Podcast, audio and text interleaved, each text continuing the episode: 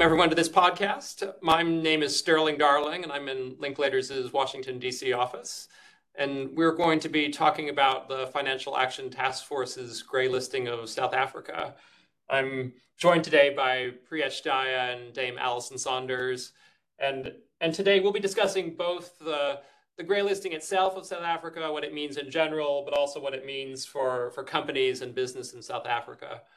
Before we start off, though, let me let me inter- let my colleagues introduce themselves. Um, Priyesh, do you want to go first? Thanks, Sterling. I'm Priyesh Daya. I'm the head of Webber Wentzel's dispute resolution team, and I'm based in Johannesburg, South Africa, where I can focus on corporate and commercial litigation. Great. Thanks, Priyesh. And Alison? Hi, I'm Alison Saunders. I'm a partner in the investigations team with Linklaters, and I'm based in London. And Alison, can you tell us a bit about your career before joining Linklaters?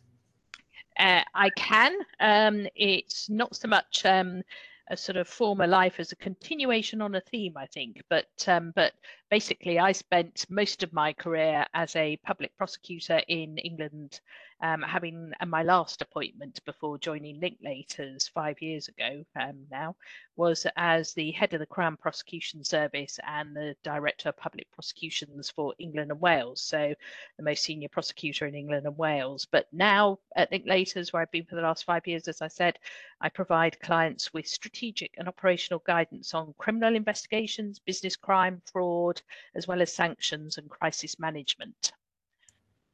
Wow, that sounds phenomenal. We definitely need more senior prosecutors in South Africa. But um, Sterling, you're based in the United States. Can you tell us a bit about your practice? Yes, so I'm a I'm a counsel in our Washington D.C. office, and I focus um, I focus on U.S. compliance issues, also a lot of other regulatory matters, but on economic sanctions, on things like money laundering. And so uh, today's today's topic is particularly interesting to me. Um, but uh, I guess with, with the introductions over with, why don't we um, why don't we kick off and, and start with what what exactly the, the gray list is? Well, it might be um, useful, first of all, to talk about FATFA, which is the acronym that we'll use throughout this um, podcast. And that stands for the Financial Action Task Force, which is a global money laundering and terrorist financing watchdog. So, and FATFA is an international organization that has a number of other international bodies as part of it, including um, the Eastern and Southern Africa African Money Anti-Money Laundering Group. So, um, as is the Money International Monetary Fund is also a member of FATFA. So, FATFA has set 40 internationally agreed standards for combating money laundering and the financing of terrorism. And it periodically goes round and reviews countries against those standards to see how they're doing and measures them up against those standards.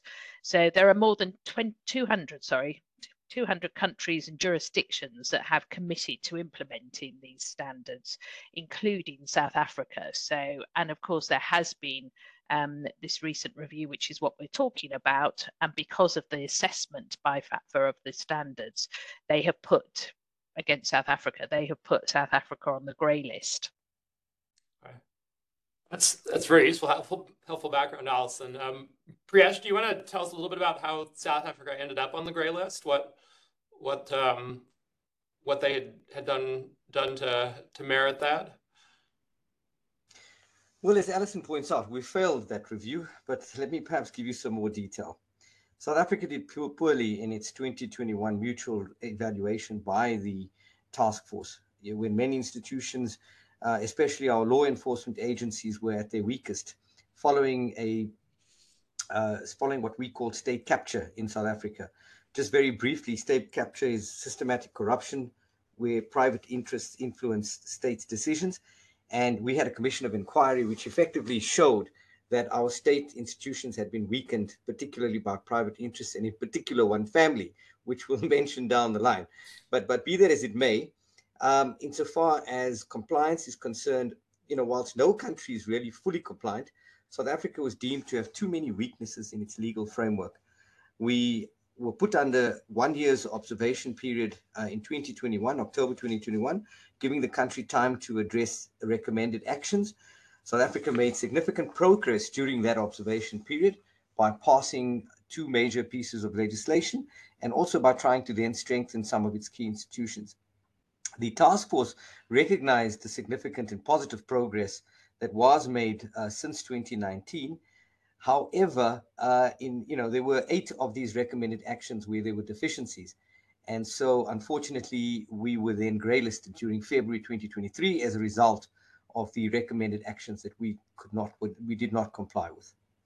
Okay, and and Alison, why is a country greylisted if you know in, in this case in February if as Priyesh was explaining um, they were making progress?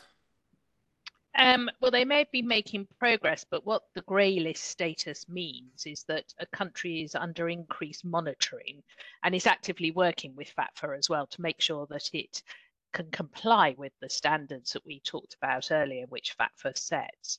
So where FATFA places um, a jurisdiction under increased monitoring, it means that that country, so in this case South Africa, has committed to resolve the deficiencies identified within an agreed timescale and will be monitored whilst doing so and of course nobody wants to go on to the next step which is a blacklist. Um, so it's you know it's obviously in south africa's interest to make sure that it um, moves off the grey list that it works with fatfa and that it can show that progress is being made.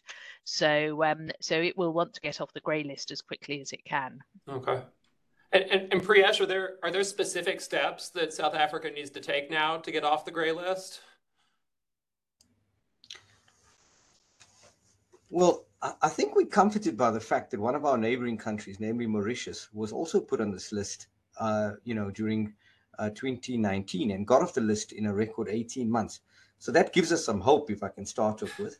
but but insofar as meeting eight standards, the standards that that Alison mentions are concerned, or these strategic deficiencies which have been identified, you know, we have been given until uh, the end of January 2025 However, the South African government hopes to address them sooner, possibly in 2024.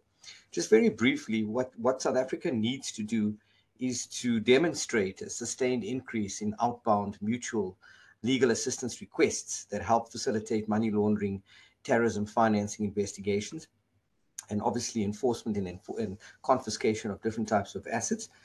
Uh, South Africa needs to improve its risk based supervision of what we call designated non-financial businesses. For example, um, casinos, lawyers, or attorney, the attorney's profession, uh, amongst some of these uh, designated, not designated non-financial businesses.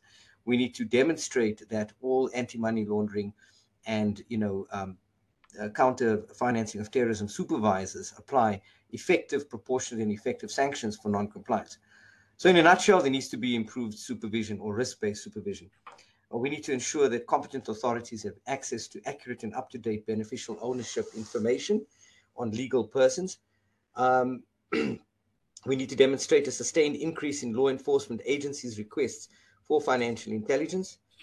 Uh, we also need to uh, demonstrate an increase in investigations and prosecutions of serious and complex money laundering uh, and terrorist financing activities.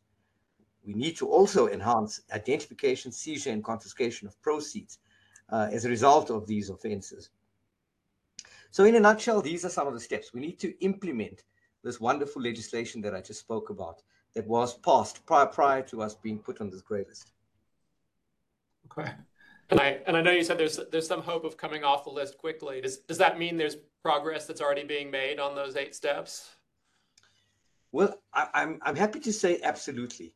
Uh, the the two pieces of legislation that were introduced, as I mentioned, uh, were signed off in December 2023 that deal particularly with money laundering and the combating of terrorism financing. And, and, and you know, these laws will strengthen or seek to hope to strengthen rather the fight against corruption, fraud, and terrorism, and also to assist South Africa in meeting international standards on money laundering and, and terrorism financing. Our national treasury is also working to strengthen and expand anti money laundering and combating terror finance systems in the financial sector and to minimize new and emerging risks such as cryptocurrency related risks. So, in a nutshell, yes, we are seeing things happen. Okay.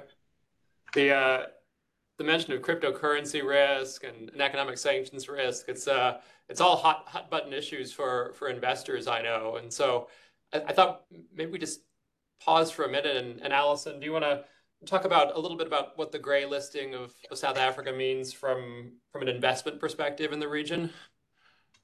Yes, and it's um I mean it's interesting, Sterling, because you know it could be really important, um, and it will certainly make companies stop and think. I think about um, investment. So, I mean, if you're talking about there are, will be many companies that have either already invested or have significant business um, businesses in South Africa, if they're UK or European based countries, then I think they'll be really concerned with money laundering regulations and and how they're going to be complied with both in South Africa and how that impacts on them from a domestic jurisdiction as well. Because we know that certainly in the UK things like money laundering proceeds of crime has an, a sort of extraterritorial impact um, but they will also be mindful of an increased compliance cost, which will be associated with doing business in South Africa. Um, so, you know, companies will see that there perhaps might be more interest from regulators or investigators. So they've got to answer those queries perhaps potentially.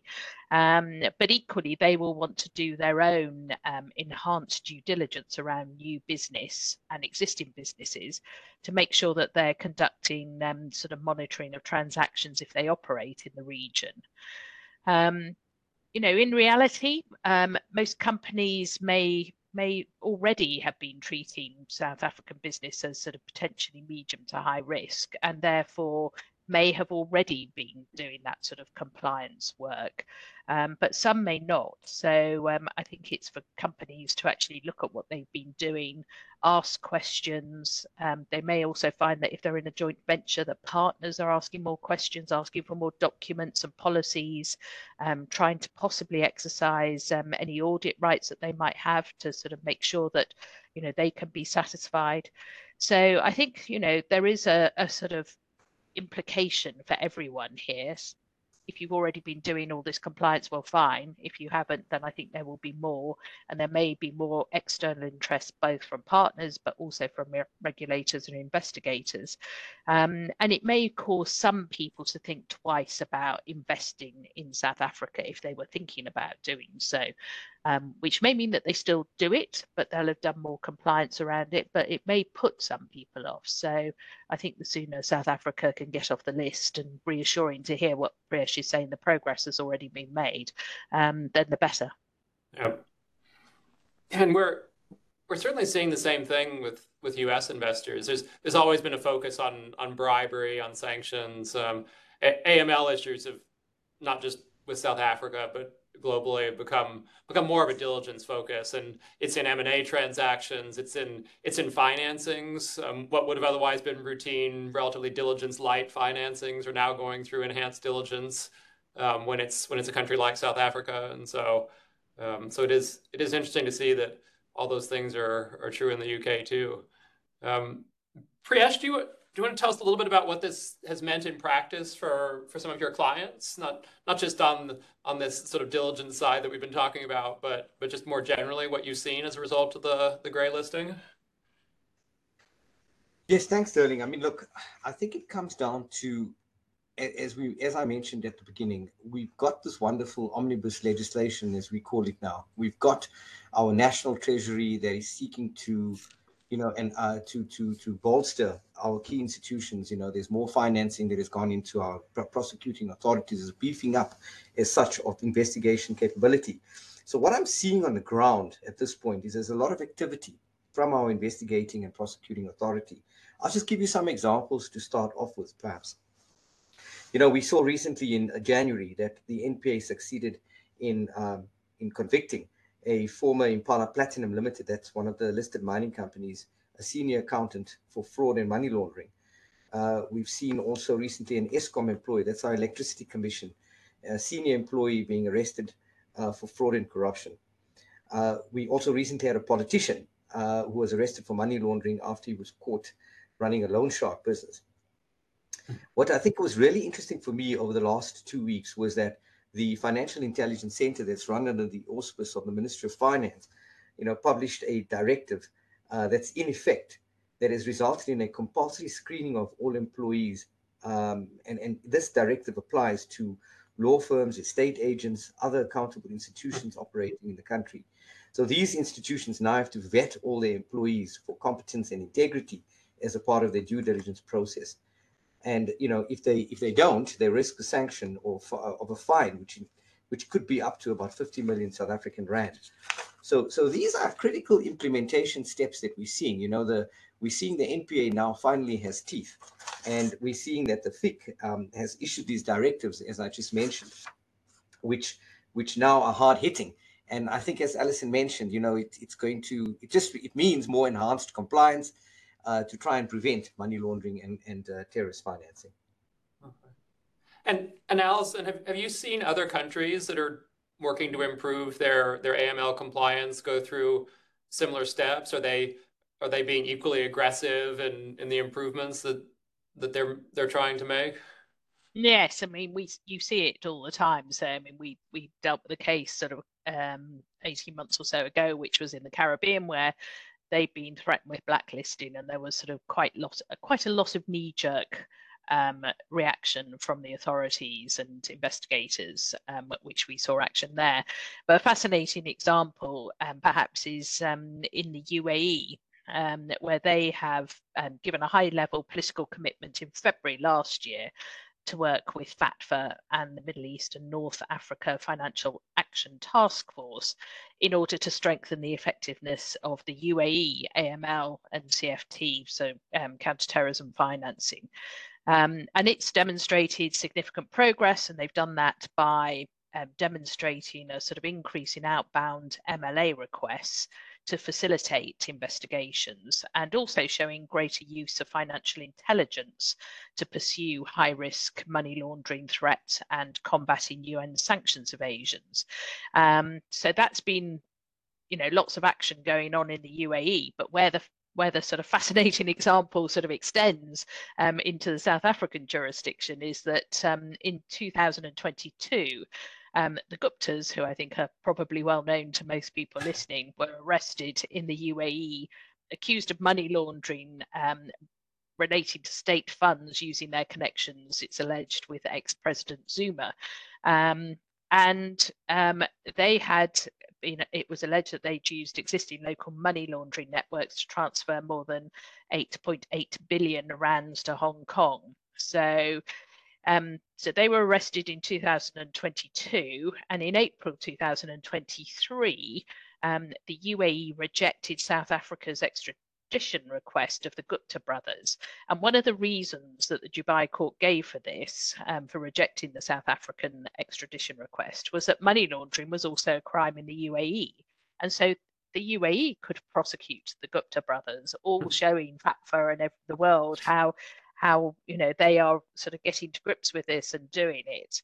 Um, so of course, um, you know, officials have sort of been debating this um, because South Africa wants the Guptas back, and one of the thing, one points which they may well exploit is saying that the UAE is basically only taking this prosecution in order to get off the grey list of FATFA Um, and you know, now that South Africa's also been put on the grey list, it's obviously keen to get the Guptas back and to prosecute them for combating money laundering. So this is something that might well get raised um, in um, in Washington in the coming days because there's, I think, a gathering of finance ministers for the IMF and the World Bank spring meetings. Um, and there's also some expectation that the US government might put pressure on the UAE on South Africa's behalf um, to sort of make sure that the extradition takes place and they are prosecuted back in South Africa. So, a really interesting example of another country that sort of, you know, worked, done lots of things in order to get off the grey list, but actually it's sort of potentially conflicting with South Africa's efforts as well. Hmm. So, but um, but a good example. Yeah, that's interesting. I mean, it's, it's it's interesting that you mentioned governments cooperating with each other too. So if it's if it's if it's short of extradition, so if we're talking more about countries using their sort of MLAT treaties, the mutual legal assistance treaties. Um, do you want to do you want to say a little bit about that? About how the the investigations dovetail across jurisdictions? Yeah, and I think you know, whilst that was an example possibly of governments not cooperating with each other. Um, ordinarily, what we are seeing is many more investigations where um, or where governments across jurisdictions are are cooperating with each other they're sharing information they're helping each other with mutual legal assistance requests so i think for um, multinational um, corporates who are operating, whether it's in South, South Africa, well, in this case, South Africa, who might be doing more in this area, what they really need to think about is if there's an investigation going on, is this going to be a sort of multi-jurisdictional one? Will other jurisdictions be interested, not just South Africa? Um, and if the company is thinking about self-reporting, um, you know they they've done their own investigation. They think there is something there that they should self-report because they want to get the benefits that we know exist from the doj guidance from the sfo guidance. Mm. um, you know they all talk about if you sort of self-report you will get a discount on your sentence. You may be eligible for deferred prosecution agreements that sort of thing. So for companies they need to think about should we be self-reporting in this instance? But say they're based in south africa they've also got to think about do we self-report to the South African authorities, but we're a UK company or we've got a, a US nexus, do we also self-report in those jurisdictions? Um, because we know the sort of, you know, we all talk about the long arm of the US law, but um, but we've seen the sort of UK law sort of develop in that respect too. So companies need to think about, take advice really on do we self-report, but where do we do it? Or where do we do it first? And how many other jurisdictions do we do it in? So I think that's quite a complex area where you know legal advice is obviously something that um, corporates should be thinking about. Yeah. And and Priyesh, what, what, what are the self-reporting obligations like in South Africa? Well, Sterling, I mean, you know, there are certain pieces of legislation which which make it obligatory to report. I'll just give you some examples. I mean, um, Alison mentioned the um, FCPA and the UK Bribery Act. Uh, in South Africa, we have the equivalent, which is the Prevention and Combating of Corrupt Activities Act, uh, or PRECCA, as we love to call it. Uh, Section 34 makes it quite clear that there's a duty on persons in positions of authority to report any offences relating to corruption, uh, theft, fraud, extortion, for, and forgery of more than, and this is quite a low threshold, 100,000 Rand, uh, which is what, 5,000 US dollars to the Directorate for Priority Crimes. Now, a failure to, to make this report will result in a criminal sanction as well. You know, it could lead to a fine or imprisonment of, of up to 10 years. Uh, the other piece of legislation I think that's that's quite critical for self-reporting purposes is the Financial Intelligence Center Act, uh, which again tries to combat money laundering and the financing of terrorism. In terms of Section 29, businesses and employers employees are required to report suspicious and unusual transactions including suspected unlawful transactions of terrorist financing, money laundering, evasion of tax, etc. There, there's a much heftier sanction of up to, uh, again, I think it's 15 uh, years imprisonment or up to a fine of up to 100 million rand. So, so these are quite, um, uh, you know, they've got they've, they've got serious consequences attached uh, to them. It's just that the problem has been, as I mentioned earlier, it's the implementation.